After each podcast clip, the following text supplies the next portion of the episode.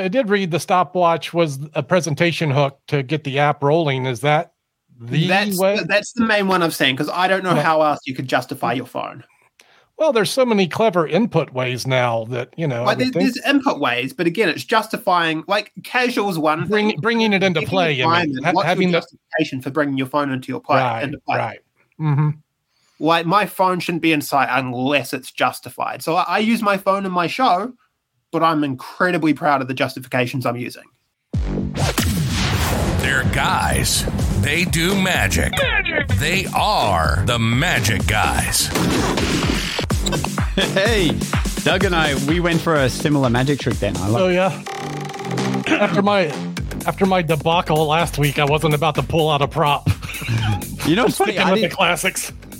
I didn't notice it until I saw in the comments about it, and then I rewatched it because normally, I at the time I was looking in the camera to do the trick I Yeah. was doing. Yeah, I noticed it right away. Oh boy. I did it. I'm like, well, there's a flash right Oh, off boy. the bat. Oof. You know- you what know what- did you do last week, Doug? It's Appearing it, uh, it's one of the more challenging, one of the more challenging effects. It's the drawer box. Oh damn! Do you want to do a yeah a retake? Well, it's empty uh, because you know I'm on sabbatical from the drawer box now. Murphy's has uh, put me on a three week secret double probation period from performing this particular piece.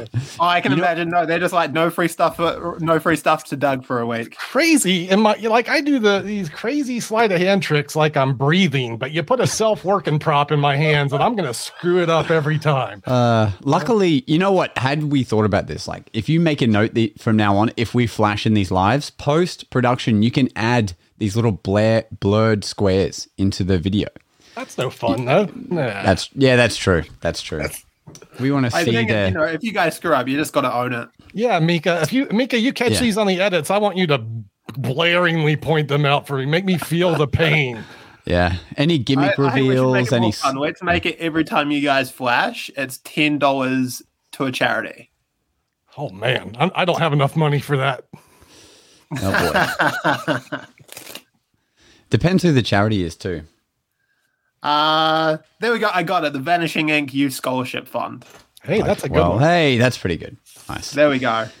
Nice. Hey, for those watching, we've got Brendan Dooley co-hosting with us today, all the way from New Zealand. Thank you. Jason kia Ma- Yeah, I should let you let you talk for a second. Um, but we've got Jason Ma still on the ships, so therefore, you know, we thought it'd be more fun to have one of our Magic Guy mates uh, jump on here. So You know, this this is what you know. This is what happens when compared to Jason beating us with gigs. You know, we get to do this. So screw him. that's right. We love it. I still think he's on the lam. I don't know what's going on, but it, it's not gigs. It's something else. we just don't know yet. We're waiting for the reveal. Yeah. What is he really up to? I'm, I'm assuming that he's been uh, taken in by the jugglers and he's been practicing the juggling arts, and that when he emerges from the cruise ship, it will be in a new form. He will. I can imagine Po- he'll be rocking Pokemon, five subs by the end of this. Mm. You know, juggling and dubs. He could do the Freeman act. He could double up. You know, the only reason he told me he took the second month of being on the ship was so that he could learn billiard ball manipulation by the magician that was going to be on the ship as well. Wow.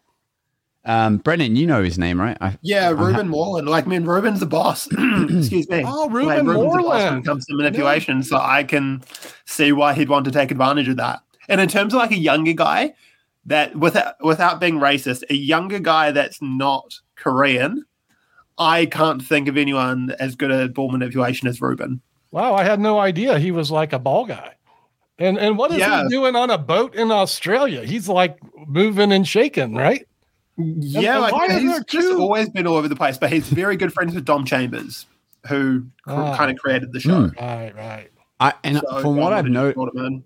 from what I've noticed, they also have separate magic acts on the ship, separate to the variety show that they're doing. Like, Okay. um, they've had. I'm just having way too many mental blanks now, but they've had a few ship guys that um, we would be aware of, but just Right. separately. So Jace has been able to watch those shows as well, Nice. and um, I feel like that's probably what Ruben was doing. Um, yeah. Must be a big boat. Ruben's part of Purple Rabbit. Okay. F- forget what I was saying. He's uh, yep, he's in the show too. Yeah. well, never He's mind. part of what? What? What did you call it? Purple Rabbit. Yeah, it's called the Purple Rabbit Show. Oh, I see. And this is the a variety experience they offer on the. Yeah, so it's by a company called Strut and Fret. So they produce a lot of shows, um, Ah. kind of s- Cirque, Spiegel Tent, kind of. Okay. We'll, we'll label them as sexy sh- circus shows in their simplest form. So Mhm. this is kind of them doing a sexy magic show with a bit of variety. Dig it. Yeah. So I'd be very into everything I've heard about it's great. So and also with Dom being such a big part of it, I wouldn't expect it to be less than great. And also the variety acts are great. Like I know a couple of the circus acts in there and they're and they're top notch. I saw a post that it's going to be at one of the fringes or it's going to be at a festival on land. I saw Well, it's Dom post about it's it. doing Brisbane Festival, so you can go see it. Oh, that's right. That's why I got excited. I was like, oh, I'll actually get to go uh, see the show. Absolutely. So I'll be intrigued to see if they'll still be running both shows at the same time because obviously they've kind of got quite a bit of crossover and you know quite a cast rotation now. But I'm just intrigued if they've got it to a point that it's enough for two shows. Yeah, I look forward to seeing it.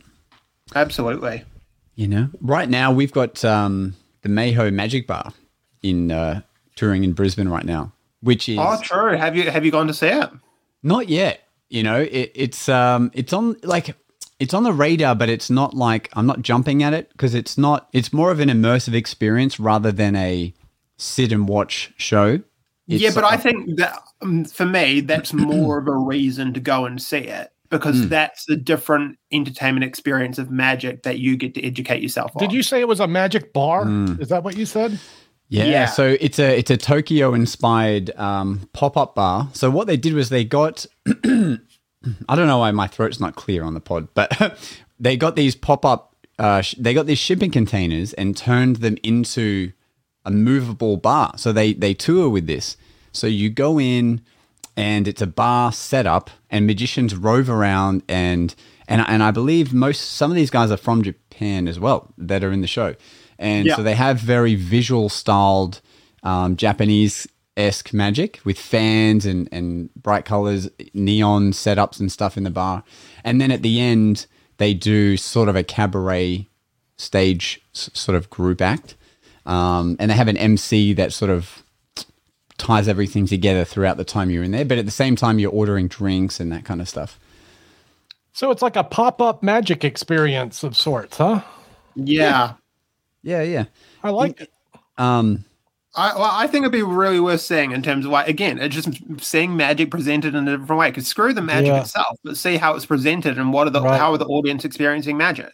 yeah. Especially a, an intimate magic experience to offer that in a nouveau way. I'm a fan of that. Oh, 100 percent. Well, I would I would love Oh, to see dig it. it. So, Josh, you need to go see it for us. No So doubt. you can report I back. agree. For those Go watching see it thi- and secretly the- record it, and then you Yeah. can sell it to us, and I'd pay for it.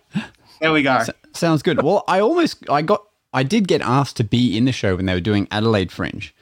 Um, the the producer Kristen, Kristen, Kirsten, Kristen, um, yeah, I had a meeting with her and she's like explained it all. This is before I even knew like what it was at all, but um, uh, at the time like it was a bit weird to travel and stuff, so I'm like ah, I probably won't. But Yeah, I I remember see you mentioning it. all the I different about cities. that. Um, but yeah, that was right in the heart of COVID. Yeah. Yeah, yeah. So yeah, it made it a bit challenging, but now it's great to see him like doing the fringes. They they just did a whole like couple of weeks at the Gold Coast near me, and now they're in Brisbane. So they're having fun with it. Heck yeah. It's good. It's good. But uh, what are you doing, Brendan, at the moment? You're doing Heck, gigs right now, right? um, We- I mean, we talked about meeting this- just before this, so that's Yeah. exciting. So good gig Oh, for yeah. next month. Um, this weekend I helped my girlfriend move. That was super exciting. And Woo!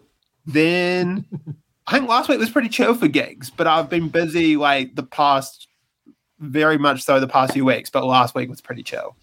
But you had a And then- gig. You were saying you had a gig the other week where they changed up on you what you were meant to do. Oh yeah, that was great fun. So this was an interesting one. So this was, and it was so and kind of annoying because it was right in the heart of this busy period. So there's a last minute gig comes up off an agent that like that type of agent that gets you like a gig every two years. Like they just pop up out of the blue, and they never book you because of your fee. Anyway, they actually book Because of your faith? What? Because sorry. b- they never book you. Why? oh, because of my fee. Your fee. Okay. Oh, fee. I thought you said faith. I thought you were Oh, bringing yeah, religion abso- into the discussion. absolutely. I was about you to get juicy with the magic. up with you, Imagine. yeah, through my career. Absolutely. No, we don't book uh, Zen Buddhist here. No, Get Exactly. down, get, the, get down the street. All right. Absolutely. Right, go on. then. Sorry to interrupt. No, that's okay. Um, was- but yeah. Anyway, so it was for close up. So I was, and it was like a Monday night, and I'd like was flying home the day before that morning. So I was like, yeah, I can squeeze this in. And I was like, it was an hour close up, but it was like 80 people. So I was like, let's make it like 90 minutes because I'm nice, and you know, we'll make sure everyone gets to see some magic. Yeah. So this booked on the Thursday beforehand. Um, no, sorry, it was the Friday morning it finally booked. So I'm trying to get the client on the phone, couldn't get a hold of her. So basically, this woman was on leave from her job, but trying to sort something for this event that was happening on Monday. So I finally get her on the phone, and I very quickly realize, damn, she thinks she's getting a show rather than close up. Bow. You gotta, you have to arrange the 90 minute experience now. Exactly. And I'm having to explain to her the difference between close up and a show. And Whoa. Uh, like this woman wasn't dumb either, but like she just wasn't fully getting it. So I was like, look, just to keep it easy, I'm happy to do a 40 minute show for the same price. Let's just keep it easy. And then they're like, oh, but everyone thinks we're getting 90 minutes. And I'm just Who thinking, wants that? Nobody wants. You don't even want David Copperfield for 90 exactly minutes. right. Right. I'm just thinking I'm not doing a 90 minute show for this fee. And Right. so I'm having to go, look, if I can do a longer show, I can get like to the 75, 80 point, like, and they wanted straight through, no intermission either. Yeah, that's brutal. I was That is just like, bizarre. heck, and I was like, look, but it's going to be X amount extra. Mhm, And mhm. they were like, all right. And I was just having to get them around this idea. And then they had to call the boss. And this was like five o'clock on a Friday. And Good the gig was on the Monday. And then I'm having to call the agent going, you fucked up. Um, and explain Mm. to them and go, hey, how much are you taking? Because this is the price I've said, and blah, blah, blah. You take what you need to. But um, all in all, it ended up being a great gig. And I did 75 to 80 minutes. And it was actually a really good show. Um, but you know, it's just such an interesting thing with what we do where it's Now, now I'm curious. What are the pieces? What What are the pieces that get you that extra 20 minutes? Because I know you ain't got no hour 30 ready to roll. Like, what are your? Okay, I I've got. I've got an hour good to go. Um, and then I just kind of squeeze in another couple bits, kind of, you know, You're using a lot of spectator interaction, audience yeah, participation. yeah. So like, most of my show anyway is audience participation. I don't Yeah. really have a lot of standalone, just me on stage material. Hmm. Um, you have a you have a B show, right? So you could take. Oh, some absolutely. So yeah, I've got stuff a from B show, and then like stuff I MC with, and you know, it's kind of I'll do. So let's say I'm doing like a bigger mentalism thing. I'll do a smaller mentalism thing to warm up. Yeah, I got it. Yeah, So then that's another five minutes, and Right. then that kind of shit. So it mm-hmm. wasn't too hard to stretch out. So I like to sell raffle tickets during the show for prizes. That's what I do. I like it. Yeah. That takes a good Yeah. 30 minutes to get out there and hawk some tickets. You know, Oh, yeah. A we little, go. little extra scratch. Or you just pull out some lollipops for the little kids watching the show. Those cost too much. Yeah, and just be like, and then you just ask their name first, and then you can be like, "Look, I'm not a stranger. Pure So candy." you just you just start doing pass the parcel. there we You go. know that always kills. That always kills. I'm like, Yeah. oh, man. I love this. This is like just making me think of like an MC's toolbox now. I'm just like, let's, let's write down all this random shit we can have for when we need to kill Mm. time. You know what's funny though? We s- I say pass the parcel, but I have done that in a show and it did go well. It was part of a uh, confabulation routine, Okay. and it was pass the parcel. And every time it stopped, you would ask that person for information. They'd unwrap a layer, and by the end, it was a envelope, a clear envelope, and then when opened, it showed all the things that they had named. nice. it was going I. I think I remember this. Was this that Brisbane Casino show? Yeah, that's the one. Yeah, yeah, with That- uh, the help of uh. That's Jeff, right. Jeff Kaler's routine. Yeah, um, good old uh, Jeffy. product. That, that was dope. That was and so parts of you know adults at uh, in the right context can be pretty fun. I haven't done that Yeah. routine since. Remind me to make a note. You need to get Jeff K. That's how excited he was that uh, Brendan wants us to Vanish. get. the vanishing has happened. Yeah, he's like, I'm going to take myself off the show because you need to get Jeff Kaler onto the show. And I'd love so, to chat up Jeff Kaler. That would be fun. Yeah, that would be pretty awesome. Sorry. Back. Yeah, I just dropped out there. But um, yeah, no, we'll absolutely give get Jeff Kaler for you. He's a good buddy. Sounds good. You know, I Sounds was good. reflecting on the in, back in the day, the vaudeville guys used to do a few sh- tricks where they'd get the woman up in the box, and you'd have to come pay a quarter to go look in the box and see where all Yeah. the swords are going through. Yeah, the good Probably a old good add-on to the raffle ticket. Yeah, Thanks, 'cause Chris. Wasn't it with that one? If it's the one I'm thinking of, wasn't it kind of like everything goes in, and then yeah, you get to pay to look, and then you yeah, it's like of the win sword. I think. Penn and Teller actually had this in their show for a while. They were doing it. it wouldn't surprise me if they did something Yeah, like and they're like charging you a quarter to look. yeah. I'm intrigued. So you got to learn the secret and Yeah, be right. perv. Like you go what look a in the sword box, and the girl's going, "Yep, I'm in here." And uh, what? That's Did a any of fun you idea guys- for a show extender. Yeah. Did did did you guys ever see um the show and tell show that uh Stu and oh my god, what are their names again? Stu Barry and and Stuart. Barry and Stuart did at a fringe. No, They did they did two shows. One was the show and one was the tell. And you can go to both if you want. Interesting. And one is the show, and the other one is here's how we did it all. But what made it interesting was the show was comprised of effects that had a really convoluted method yeah. that they only created for the purpose of this show, so Love that the tell was interesting. so Nice. cool. Yeah, and apparently one of them was like a, a basic here and there with a card, a signed card, but the method was they had a projector, um, not a projector, a um, a what do you call it? A copy machine, like built into something, so it actually copied the card and signature, scanned it, and then printed it out over here, and that's how they and that's how they made it look like it went from here to here. Like they had just a really crazy, you'd never do this method. I love Um, that. That's Same. so that's brilliant. And like I know they would never like reveal anything properly, but like they would go to this extent. so that's oh that's so good. I just realized, uh, Chris, thank you, Chris. In the chat, he mentioned, oh, yeah, Josh has used the raffle in his show before. And I didn't know what he meant. But Chris came to help me with a show once in this country town called Biggenden. Thanks for reminding me, Chris. And uh, yeah, real country town Christmas street show. And uh, I'm doing a stage show, but they didn't have a stage. So they got a flatbed truck to, to, to reverse in. And that's what I was using as my stage.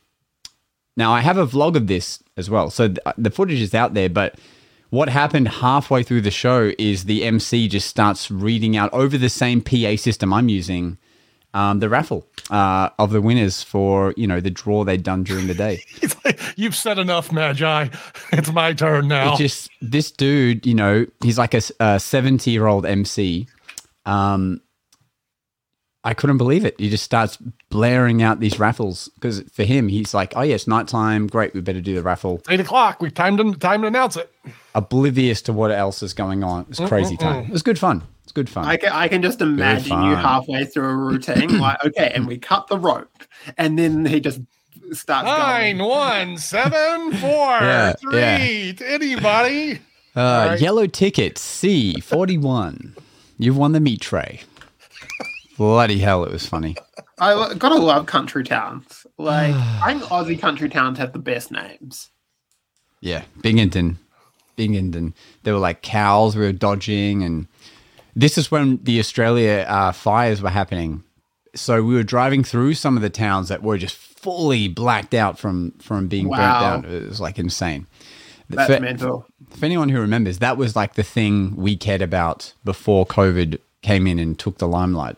That was yeah, that was 2020 was a crazy year. Yeah, bloody hell.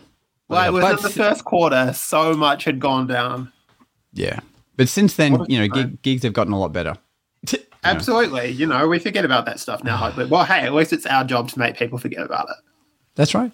I was saying off air, and then Doug made a good point. He's like, "Stop the story, tell us on air." But I uh, got to do my Magic of Sales keynote again. Uh, it's been a while since I've done them, and uh, I got to do one at this conference last week that had been rescheduled for two years because of COVID. This conference has really tried to put it on, and they kept like checking in with me for new dates and things like that, and it always got pushed back. And it's for this company that that creates um, window fashion. I'd never heard that term before, but like blinds and coverings and awnings and stuff. and uh, Window window, fashion. window, yeah, window fashion. It's a like, company like that that can afford your fees. There we That's go. well, that's right. Yeah, that's right. right.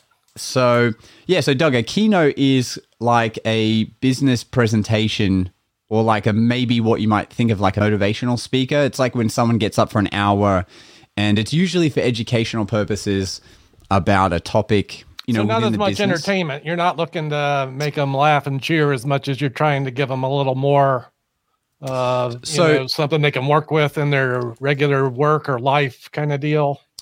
That's yeah, essentially that's the goal is it it's it's more yeah, educational with some moments to um Entertaining, but lighten the mood. Yeah. But here's the thing. So so when I first started doing this keynote and I was getting great mentorship from Vinh Giang, uh, superb keynote speaker who now is like going crazy viral on uh on the socials, which is great to see as well. And he te- now now he mainly focuses on on teaching communication skills to people. But um, he first told me like if you want to get in the keynote speaking world, you have to be seen as a speaker first and magician second. Like when you're doing those keynotes. Right. So he's like, you need to be able to do like an opening seven minutes of not magic, but rather Mm-hmm. like hooking, give them the hook of why they should listen to you for this Yeah. hour and and all this stuff. So the keynote used to be based around that with a, a performance piece of magic throughout it to act as the metaphor for the thing I'm going to talk about. So that's what I was doing. Seven seven minutes to me seems like an eternity with new magic. Um, and I guess that's just my naive, naivety. Na- You know, stand ups, I guess, do it. That's you know, you just get up there and talk. But what Yeah. a big big difference, huh? Oh, yeah. So that, that I mean, and if anyone gets a chance, you should look up. Vi- I'm I'm sure he has a, a couple of his keynotes out there online, and they're Write just this down. They're I'll just get the chance. yeah, yeah. So uh, V I N H G I A N G, and his talk is just bloody great. And not only is the magic good, but he's funny and like the thing is he's like for example he his story is really good like he won the young entrepreneur of the year award in adelaide he got mentored by these really top people and the story of how he got their attention was really interesting like he bought he bought 100 of this guy's books so that he could get his attention to to like meet up for a coffee and right. things, things like this really really clever Yeah, yeah. anyhow, so I haven't done one of these keynotes for a little while now, simply because conferences haven't been able to happen the way that they were happening. Yep. And um, over over COVID, I kind of lost, unfortunately, a bit of love for doing these keynotes because I'd just been having more fun doing shows and and roving, and I hadn't really stayed up to date with the knowledge like because with a keynote you always have to be refining reading books like making sure you're giving them the best info to date. And i just hadn't been that interested in it. So and another thing happened my my main agent at this bureau that i'd been exclusive with left. So i didn't really i wasn't really interested in being exclusive with these guys anymore because she's left. And so i was like you know i'll still do keynotes but i'm not like it's not like my number one thing. Anyway but this one had been rebooked for two years. So i'm like you know what? I'll of course i'll still do it. Um, but i was like you know what? I'm just gonna still give them all the info but let's just see like how much fun we can have. Because they told me i'm the last speaker. I'm like the closing speaker. So they've already spent three days spending Yeah. so many hours listening to information i'm like what info are they really still gonna soak in anyway so i changed it around the show and so the show starts with magic well it I still give the premise, but I do like a pretty strong piece of magic, and then like I just made it like full of laughs and performances and stuff, and then I guess I kind of switched it around. I made the educational bits smaller and the performance bits bigger. And uh, god damn, it was so much fun. It was so much fun. And um, the very next day, I got a I got a message on Instagram from from one of the other companies that were there, and they're like, "Oh, are you available next year? We're having a, a conference uh, as well. What's your fee for that?" And I was like, "Hell yeah!" So, I'm And not that's it. a- Like I think we get brought in as the fun so much with these kinds of things. So like Yeah. I'm so like with my keynote, I open with just ten minutes magic. It's just Mm. this. Mm. So for me, Doug, my keynote is kind of more my life story, um, dealing with adversity, that kind of stuff. I so I open with like ten, just ten minutes of magic, and then I get to go. Great, this is what I do. This is what I do in this world Mm. and this is the other side of my life. And then I'm talking for about 15, 20 minutes straight of just content and kind of my story. And that's probably the most terrifying thing I do. Like, as you say, like talking for that Yeah. long without a trick is Mm. freaking terrifying. Th- I could wrap my head around this presentation a little more than I could wrap my head around, you know, uh, telling businessmen how to do businessmen things. You know, I could tell my right. story, and I could tell, I could tell, you know, people how to be, uh, you know, Totally. persistent and Yeah. so on.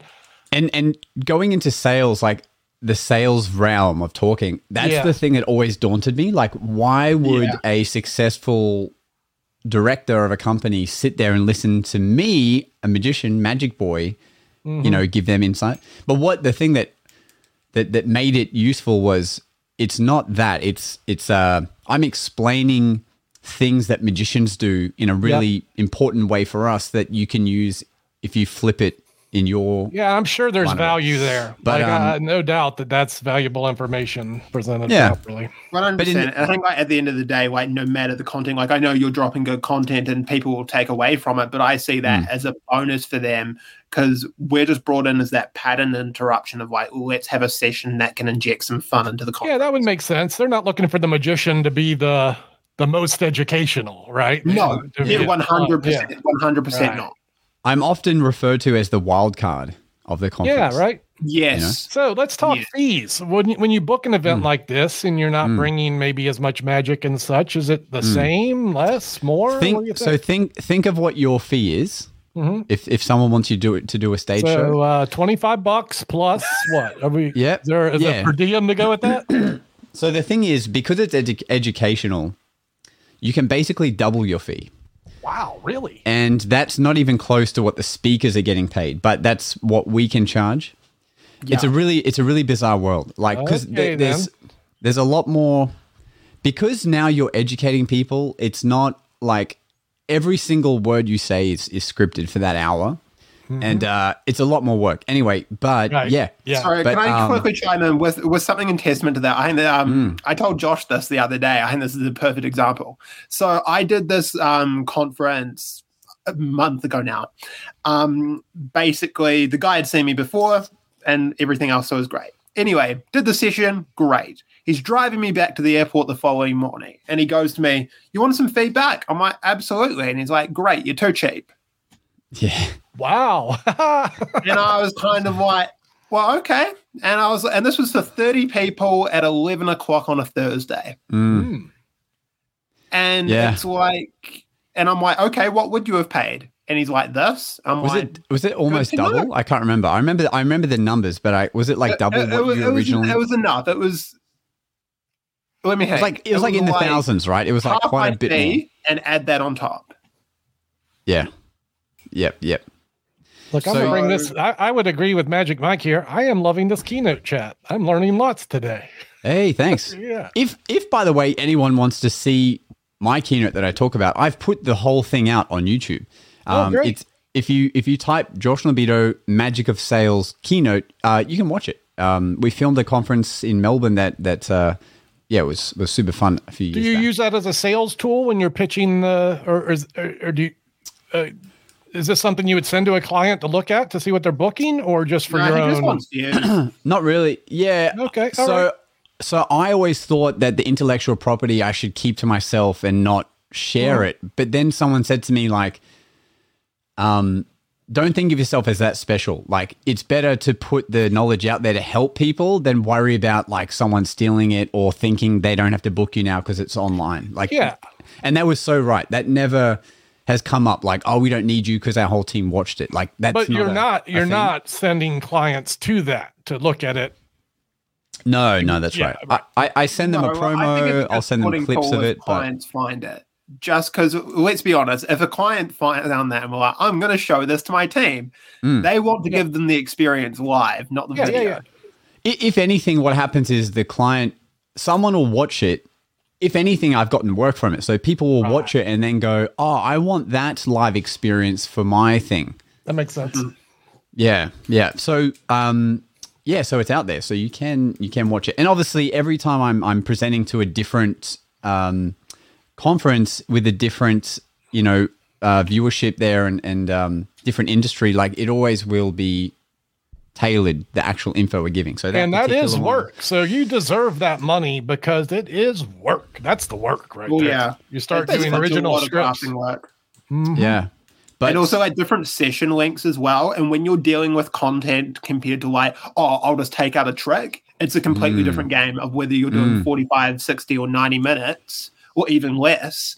It's like, right, how am I bringing the most value? And the content comes first, and the magic is very much Es- secondary. especially if it's of course, still material- that impact. If it's Yeah. not in your uh, standard repertoire, this is material that you've crafted for an event, and now you you know, so it's not like you're just cruising down Easy Street doing your magic coloring book or whatever you're used to doing. You're doing new rehearsed. Mm. Oh, 100. And it's especially like dialogue, it is rehearsal time. Yeah, right. oh, Yeah. it's crazy. You ever cheat with teleprompters or any of that stuff? Not yet. Nah. I don't No, know. the I don't know. I don't know what guys use. They probably some of them probably have the ear things, right? Where you could just. Nah, if you're getting Yeah, paid, you better like, you I better mean- memorize your work. Yeah, It's I think so. yeah. Especially because otherwise, if you're running off a script too much, especially when it comes to like a story, especially, then it's not genuine anymore. Mm. So you, for me, like it's my story is written out and everything I'm saying, but there's still that flexibility. Yeah. If in that moment I feel I need to say a different word or you know, heck, especially recently, I had a week where I did three keynotes in a week, which was like, I haven't done them for two years. Oh, here's three at once. Okay. And it was actually really nice. And I did it in two different formats and and also quite different audience. So one was like principals of schools and the other was students, but they were like 16, 17 year olds. And hmm. it was kind of cool having those two different audiences. Mm. But Yeah, then right. like speaking to the principals and going, actually, that's actually really useful to teenagers. Let's put that in the next session and blah, blah, blah. So I think it's just good to be still in the moment. But again, it's just a different time battle. And yeah, when you're working on those different time links, and especially like 15, 20 minutes without a track, it's mental. It yeah, you you're conscious of it that you're not doing an effect, so you're like, oh, are they going to start yawning? Are they going to? But if you're good, that's the time where they they've like got their notebook up and they're like writing notes down. about yeah, and that's saying. I think what Josh said is before. I think we get so that imposter syndrome really kicks in. Of are they mm. getting value from us? Are we an authority on this topic? Is this a So valuable? is is there room to double dip a gig? Is there a, a environment where you're booked to keynote and entertain maybe at the same conference? Is that ever happening? It's possible. I haven't had it for any of these ones. These ones have very much just been daytime things. Everything I've done personally, so they haven't had like a awards night or anything like that following. Yeah, I've only would make- done keynote and roving. I've done like some roving Okay, right. in like the That evening, but never. Yeah, I probably wouldn't. I don't know that I would book a stage uh, like a magic show and a keynote because like that's a long time for them to watch. The I was thinking it'd be different stage, but- days, even, or you know, or maybe like you said, you're doing strolling. Maybe you're on the trade show floor, or you're in the Hmm. hospitality suite one night, something like that, where you're doing, you know, working a company for different things with magic, but beyond the keynote. different different days would work for sure. Yeah, I think that- that yeah, I- yeah, that's what I assumed when I asked. provided provided the first day goes well, oh yeah, and then absolutely. No, But that's the- uh, But um, what can I say about keynotes for magicians listening? It really was eye opening. and I'm sure Brendan can agree too. Like it was really eye opening to what like budgets are out there f- to Mm-hmm. be booked at because the bureau that I approached in the beginning to represent me when I told them my fee, they're like, "That's too low for us to show our clients. Like your fee is too low, where they will worry you're not professional enough." They're Yeah. like, "You need to almost double it to what I at the time was was um, pitching to them." And they're like, "It's it's weird, but clients will feel more comfortable with booking you the higher your fee is because in their realm." You're being backed by a bureau, which means you're good. And if your fee's high, it means like you're in demand and like you must be like really professional. It's so bizarre. It's so and I think freaking in weird. this is a really good point of it reflects in entertainment as well. So Mm. I work with an agency here that, and so does Josh. Like, I mean, you know, we both work with agencies that primarily book speakers. When we Mm. got put on those rosters, our entertainment had to be at a certain price point because this was the league we were now working in. We're not being booked as magicians, we're being booked as entertainment who are on that same league. Yep. Dig- dig. Absolutely. So Like you know, when- for me, like I remember when I got picked up by my first one, I was just kind of like in my head, I was just like having to go, walking into this meeting, going, okay, my fee needs to be because also with um bureaus, they like having one fee. There's not often a Mm. lot of room for. So, for instance, like for some events, we might get hit up for, we might offer three different options. Speaker bureaus don't like that; they want to go one fee. Um, and I just remember having to walk into this meeting going, I guess this is my fee now. And then walked into the meeting and they're like, right, what's your fee? And they're like, this. And they're like, yep, that sounds reasonable. Cool. And it's just like, you know, hearing that, agreeing, and then booking me a lot of work at that price. It's just like, what the heck? Yeah. Yeah. I mean, and that's just a testament to um, this MCing gig that you booked coming up where, you know, not a lot of magicians are signing these So five. the lesson I'm hearing is that if you can get yourself into booking environments that aren't standard environments, maybe it's advantageous. You know, like a, a speaker bureau. I've never heard that term, but this company that mainly books speakers, right? You get your you get in that, and now you're in the good.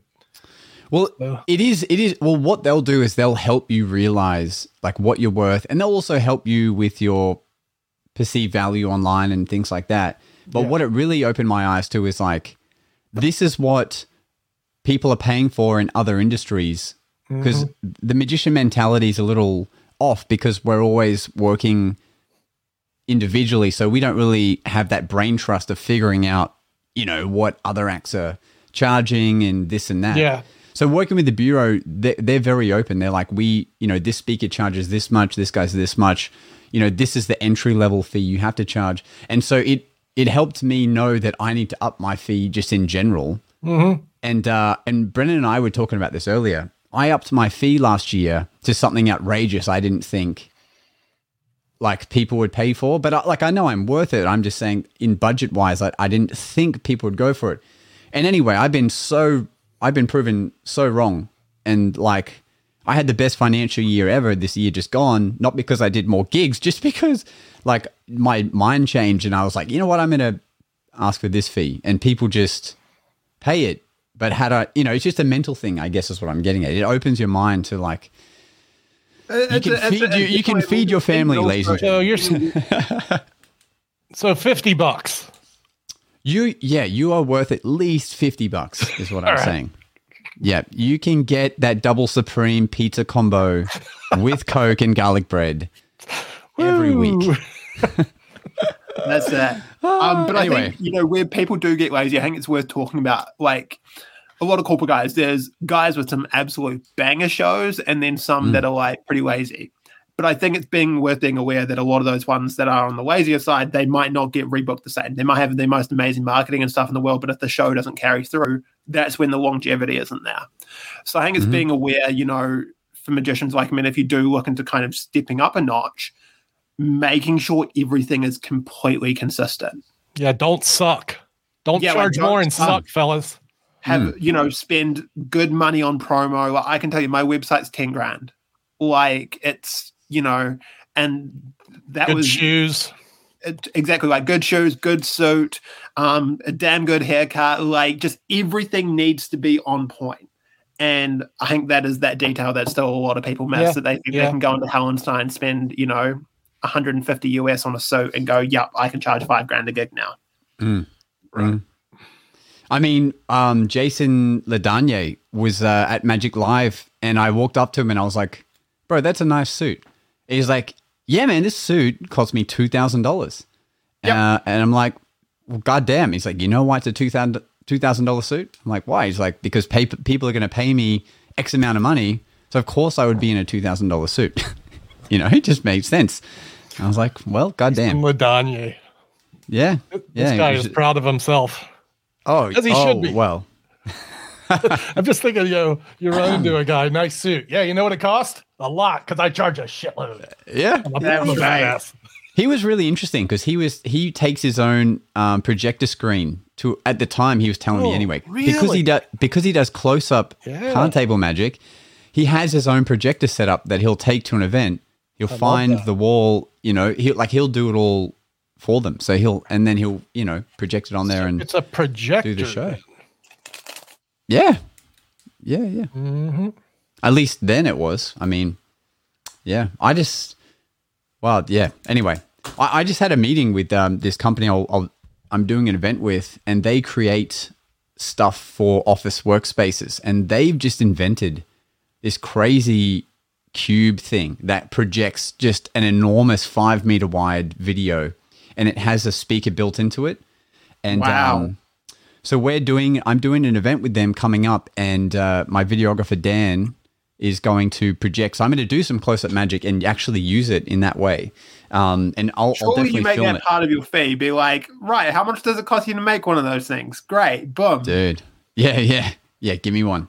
But no, that was pretty wild. But um, so I can hopefully show you guys that when it when it ha- when it when it happens. But um. What other weird gig stories have uh, been happening lately? Didn't you do a gig, Doug? You had to cancel a live because you were doing a an event last week, I think. Oh no, that was not an event. Was that? Did I lie to you? I think you said you have a you have a private booking, so there won't be a no no not not the not the podcast, but one of your lives you were doing on your yeah, channel. no comment. That was a lie. You heard it. No, here man, it was just because my teeth, my teeth. It was because my toothache is what it was. So uh, you Right, know, right. The appointment I remember you- was me crying like I was in the fetal position in the bedroom. Oh, Oh goddamn! Okay, Well, I all was right. Let me tell you this. coy about it. let me tell you this quick story. This this uh, magical, real magic happened the other day, and maybe it can lead into what we were talking about off air as well. The trailer that uh, you were going to show me, Brendan.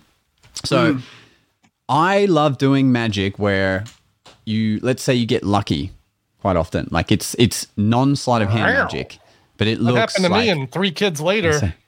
mate. You're you know exactly what I'm talking about. I Then. know exactly what you're talking about. So yeah, so I um was doing this event. It was for the it was for the uh, Air Force, the Australian Air Force, Australian Air Force Army Defence. Anyway, um, doing this event, this guy, I sit the deck in front of him, and uh, I say name a card. He says Ace of Spades, and his girlfriend next to him says Queen of Hearts, and I'm like, oh, whoa, well, who's first? And he's like, me. So I'm like, all right, name a number up to 10. He says seven. I go nowhere near the deck. I say, all right, your card will be the seventh one down. So he deals down to seven. Boom, his card. Because I've worked with uh, this card magic for so long now, I'm like, you know what? I reckon I can do this. So then I say to the woman, all right, you wanted Queen of Hearts, so just name a name another num- name a small number. And she says four. And I just look at her and go, well, your card will be the fourth one down now. She deals down to the fourth card, Queen of Hearts, Wow. and that Double moment was, any card at any number. That moment was beautiful. It was beautiful. What's Um, the math on that? Did you do you know? Can we figure the math out there? I think it's The like eight, odds are- eight, eight trillion. I don't know. Like, I mean, that's not. That's uh, like. It was good. The odds were in the favor there, especially on that second one. I think that second one was pretty controlled. Well, I mean, if you think about it, they're both pretty controlled in the word, the language you're using, but still, to them, it's like, It's Oh any yeah, card, like, in any terms of number. miracle hat, absolutely. like, because the fact that they've just seen me shuffle the deck and then I've just set them the, the deck down, I don't touch it, and then for them to name that exact number where their card is at. Anyway, so that that for me, I was like, yes, that made you know the last six years of working this magic worth it. for them to see me do nothing and pure magic happen was the best thing ever. Heck But yeah. But The only way you get that is to get that good at it, though. You have to be that sure. good to where you can go. Just name a card. Let's go. And, Well, I think that's know, the ultimate thing of like getting it to that point, not just like mnemonica, but like just getting yourself to that point of it's that extra reminder of the importance of as a performer being in the moment and being able to, Mm. to adapt to a situation. Yep. yeah, if you want to be in the moment, that'll do it. Again, like I mean, I think I talked about it the first time I was on here, but like I mean, you know, I've got my favorite story for being in the moment, but it's just you know, it's such an important thing where it's just like there's so many moments that performers miss by not being able to adapt to a situation and just knowing your variables. Mm. hmm hmm Absolutely. So, but um, like, not that I'm trying to like, I don't want to sound negative at the moment because again, that's a great hat. But I, something I'd love to talk to about with mnemonica. I just find it quite interesting. What's your thoughts in terms of like, I guess, controlled jazzing? Because for me, what I've been personally loving with mnemonica lately is the fact I have open access to any card that I want in my hands. So personally, what I've been doing most of the time is just going name a card, getting that card to where I want it to be, and you know, either doing my behind the back or pocket, whatever, revealing it in some way. And I Mhm. know that's going to hit every time because that's rehearsed. yeah. Um, and I guess because for me, as I'm sure you would agree, often cards would have different cards have better hits than others. no doubt. So I guess for me, that's kind of my thing where I'm like, I never want a weak hit.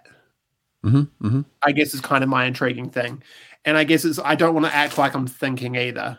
Kind of going, oh, okay, I need to think how I'm revealing this card. Okay, this is what we're gonna do. So I don't know. I just find that intriguing. That's the one con side of it. Sounds like do. you need the Maxim app. There we go. Let, us Is that a segue? How'd I segue That was into a beautiful discussion? segue, Doug. Well done. Nice, Well nice. done. Tell us about it. So okay, so let's so let's talk about this. Well, so we'll- the we'll Ma- have, like- have you have you bought this thing, Brendan? no. No. Okay. Oh, Wait, well, so I'm- none of, I'm none of us have it. I'm intrigued. Nobody by had. I, I thought about buying it, and then I was like, eh, I don't think so. Yeah, and like the thing is, I can personally say I will never work with it, and I would never do it anywhere Let- personally. I, I was going to buy it and if nothing else kind of give a reviewed opinion of it here's what i did though i looked for a review on the thing and the first review i find is some guy who in his five minute review brings up the fact that this thing has bugs just like cognito had so you're releasing a product with bugs i'm not going to buy it right away you know and he says in the review he said my suggestion wait a few weeks until they work out the bugs okay i will you know Very good, very good shout. Um, yeah, like I mean, I guess my thoughts in terms of not that I want to compare it to the Stack Watch, but the Stack Watch is an awful product. Let's just start there. one quick one click for those not listening maxim is a phone app that delivers information related to a num- memorized deck allowing you hmm. to work out interesting revelations that this is what maxim is to my understanding Correct. So I guess it- I kind of want to compare kind of a couple of things here that I Okay. feel have been brought Yeah. into the market in recent years that have been stack deck things, but you don't need to learn a stack to do them. right So the Stack Watch is literally it was an illusionist product, so that already shows its shit. Um, but literally mnemonica around the rim of the watch, and you would adjust to get it to where it kind of you know to communicate where it needs to be, and kind of the covering would be like. Um, okay, I'm going to give you five seconds to shuffle the deck, or you know, like, or change. No, five seconds to change your mind. Kind of set up for a premise, and I just hate that. Like, I mean, my thing is, if you're looking at your watch at a gig, what an awful thing to communicate to your audience of I'm, you know, I'm bored or whatever. Um, but besides that, um, where I was going with that point, I just blanked. Oh my goodness. Um, I was going to, oh yes. Um, was the marketing of it. Let's say they marketed it as a learning tool or a memory aid. No, they said you don't need to learn mnemonica. Like, you just need this product. And it's just like, no, like learning mnemonica, well, not even mnemonica, just a stack is one of the most useful things you can ever have and to be able to memorize it is the only really way to perform it. Can you imagine So- having to set up the deck and you have to look at your watch to know what the order is? Like, what's the second? Oh, yeah, this one. All right, great. Like, yeah, you're and trying like to set up of the with Danny, he made the best parody of it. This was brilliant. So he made a parody of the stack watch, and it was this basically. So wait, Josh, name a card. Ten of hearts. Ten of Hearts, great. I'm, I'm going to give you five seconds to change your mind. Um, do you want to change your mind? And then Yes. that person would change their mind, and then he'd be like, "Oh, I'll give you another five seconds to change your mind." okay, great. You want to change your mind? Okay, let me give you another five seconds. Like it was hilarious, but you got to do it again when they name the number, right? You got to be like, uh, you, you know, you make another adjustment after the first one. Exactly. And it's just like, no, like compared to us, you know, where it's just like, boom, name a card, we can get there with a cut now. Or, you know, we know our variables of where it is and we can jazz different reveals, etc., cetera, et cetera. So the thing with Maxim, which I think is interesting. So Maxim is an app that communicates stack deck reveals, as Doug said. So the idea of once you so you would communicate the name. So for instance, the name card is the ten of hearts. The audience member would be cutting the deck. Once you see that the bottom card is the six of clubs, you then plug that into the app. Then the app would then communicate to you, you know, at least one way to reveal that card. I like this idea. I really like this idea, actually. It's it's intriguing, but I again, it's that cover, right? So the cover is having a stopwatch and the audience shuffling for like 30 seconds or whatever. I think it's just weird having the phone in the hand and such a controlled variable. Uh, are you sure that's the only way to go? The stop. I did read the stopwatch was a presentation hook to get the app rolling. Is that the that's way? the, that's the main one I've seen because I don't know Yeah. how else you could justify your phone. Well, there's so many clever input ways now that you know. Would there's, think there's input ways, but again, it's justifying like casuals one bring, thing. bringing it into play. You mean, ha- having the justification for bringing your phone into your play right, into play? right. hmm Like my phone shouldn't be in sight unless it's justified. So I, I use my phone in my show, but I'm incredibly proud of the justifications I'm using. Now, now I wonder, is it have iWatch integration? Because if it has something like that, now it's a whole different ballpark. If you can get this information. now I'm looking at my watch again, though. Brendan's looking at me like, now you're looking at your watch, Doug. Exactly. I and dude, you're still frozen for me, but I know what you're doing. Um, but you know, Well, it's like you know, maybe that could be covered though, because you could have your back towards. The thing about like, the hey, look, I iWatch- wanna see you mixing. you So can have it dimmed and then tur- dial up the dim. So you could just be like this: it's not on, dial it up, get a quick peek, and dial it down. So this is a Yeah. lot more reasonable than having to Mm. dial in a setting to make the yeah, so that's work. that's a bit more covered, but it's yeah, the I thing- think it's just that power of like you know, and again, I don't think Maxim's been marketed this way, so I don't have as much as an issue like I did with Stack Watch. Like I think this product has a place, but I guess the big thing for me, as I say, some reveals are not as strong as others. Um, this app Right. obviously because it has other crazy stuff going on, it's doing things that we can't really mentally calculate on a quick basis compared to knowing of where it's going to be compared to knowing from a cut position where a named card is. Um, and obviously can create some other interesting reveals, which I think is really interesting. But I just don't think the cover's strong enough. And for me, when it loops back to a spelling trick or, you know, that kind of reveal, I don't know if that's strong enough for me. Mm. I think it's yeah, like because the thing is, I mean, I mentioned at the start, I've been working with the stack for five, six years. Now I can do this stuff on a whim. Yeah. But like, so now I don't need an app. I can do all these things, get to cards, this and that. So it's kind of like, do you just give up that artistic journey to use an app, or is there a way to enhance it I, by I'm envisioning this as a, a, a bridge to learning the work as you as you use the app.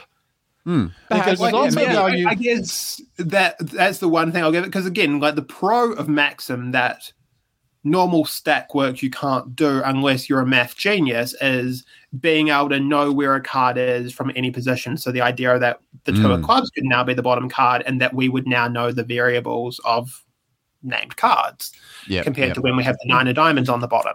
So that's the real advantage. And I feel, but it, is that what the power is? It can give that kick of like, wow, I get that instant gratification of what mnemonica is capable of with having that cheap way to do it. Yeah. Yeah, Well, the words It's, of uh, if it puts money in the pockets of the author, it will have served its purpose. Well, yeah, and absolutely. Hey. Like, I mean, hey, like, I mean, Lloyd should smash it out of this because, again, it's not a bad idea. It's just It's not. It's also, I think, another plus we haven't talked about is it integrates multiple stacks. So you're not relegated to one stack if maybe there's Hmm. a universe where you want to use something different.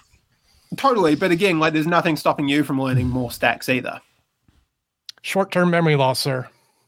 I, mean- I am going I to mean- challenge that. I would I would get get reading on your Harry, Harry, uh, Harry Lorayne, man. Like I think in terms of memory techniques, like I've been That- doing that- a lot of memory stuff this year, and what the human brain is capable of storing with the right techniques, you'd be surprised. Yeah, but not if you smoke a lot of weed. Here, here's what could be interesting. What if because I've seen this app exist where you can have a you can have a deck spread out, and I saw this on the Wizard product review, and it can it can take a photo of it and tell you what card is missing. Mm-hmm. Have you seen this one, Brendan? So There's quite a few different kind of things now, like with that, and then like RFID chips. There's this Yeah, new thing that's like this laser scanning thing. Basically, think like you'd have UV ink on the deck, and basically it has a Mm. thing that scans it, and then it can take what card is missing. It's there's some mental stuff out there now. So that's insane. So what if, you know, what could make this app very useful is if the deck could be shuffled, spread out, you whatever justification, take a photo Yeah. and now and now the app will configure everything to that new order of the shuffled deck. That could be interesting. That that's intriguing. that that could save your ass if should it happen you're doing stack work and then someone shuffles the deck and says now do it again or whatever you know whatever be cool. happens that that i would pay money for lloyd barnes just I see. saying Here's Yeah, the that- thing. Well, as a I would- backup thing, I would froth that. So someone get on that. Yeah I, I'm going to disagree. The, really, the deciding factor beyond the, you know, it's got bugs is this for me and not buying Maxim. Who needs a freaking card trick on your phone? You don't need a freaking card trick on your phone.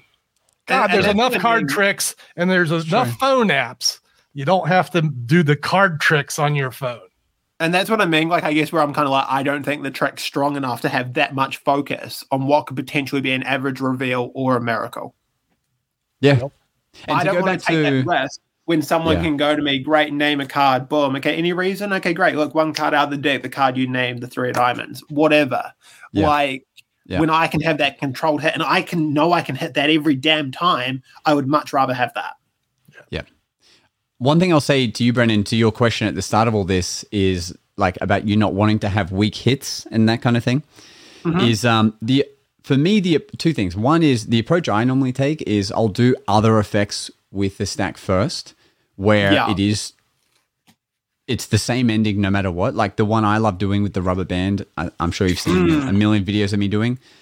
Yep. Like they name any card, they stop wherever the rubber bands around it, it shoots out that card.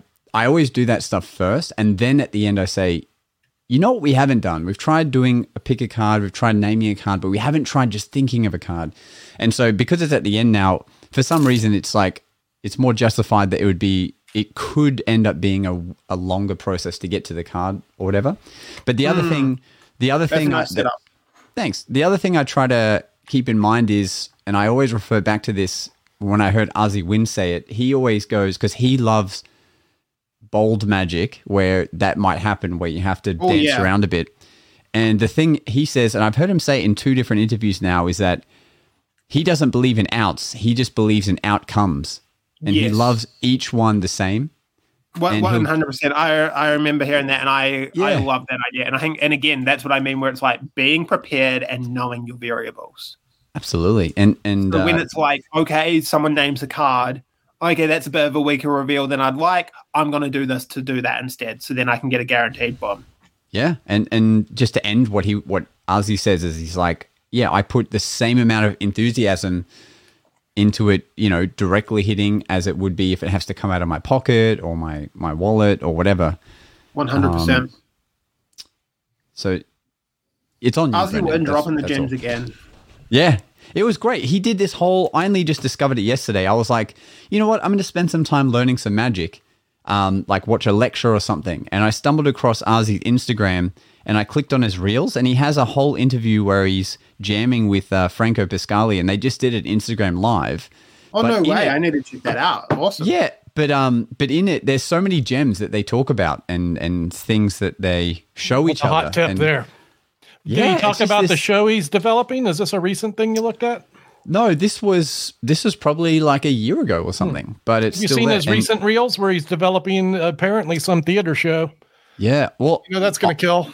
I kind I of know. assumed. I, I would. I'm so tempted to fly to New York just to see it. Like, yeah, like Ozzy Wynn these days is probably my favorite magician. I think. Mm-hmm. yeah, he's yeah, man. I can't look away whenever he's performing. No, it's just anything of his. It's just take my money. Yeah. You know, you know, it's funny. You brought up that clip, Doug, and I actually thought, to be honest, that that was. um I thought he was helping out David Blaine's show opening in Vegas. I thought that's what that clip was of, but I've forgotten that he's doing a run in New York, and that's what that is. Yeah, Yeah. it's exciting. That's And- insane. Yeah, That's going to be insane. Yeah. Heck yeah. What- and again, what- it's just more good stuff from Magic. Yeah, watching him fry the pants off every magician at Magic Live in, in the session room, including myself, was insane. And he just held that audience forever. Like everyone was just surrounded around him.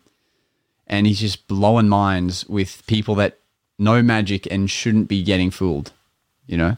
So good. And even just his humor for magicians was Yeah. hilarious. Like he'd just done like 50 card tricks, and then someone's like, Can you do anything else other than card tricks? He's like, What do you want to see? And they're like, A coin trick. So he's like, Oh, well, give me a coin. And he just does like, he actually does a really good um, execution of it, but he does like the, this Ho- Homer Liwag thing where you make a coin jump from one hand to the other. But he does it in like two seconds, and he goes, "All right, now back to the card tricks." and it was like, So good. it's like perfect timing. oh, that is beautiful. Yeah, friggin' the if anyone, yeah, anything of Ozzy Wynn, just anyone listening, if you haven't looked at Ozzy Wynn, please, please Yeah. go get his masterclass, get repertoire, just get everything. It's all good. All of it is good. Even uh, have you played with his um the box effect? I haven't.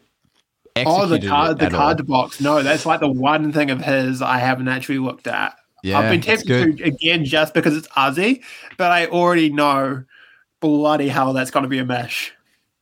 Yeah, yeah. I, I I haven't dared to uh work on it enough yet to to actually perform it, but it's like fun practicing it.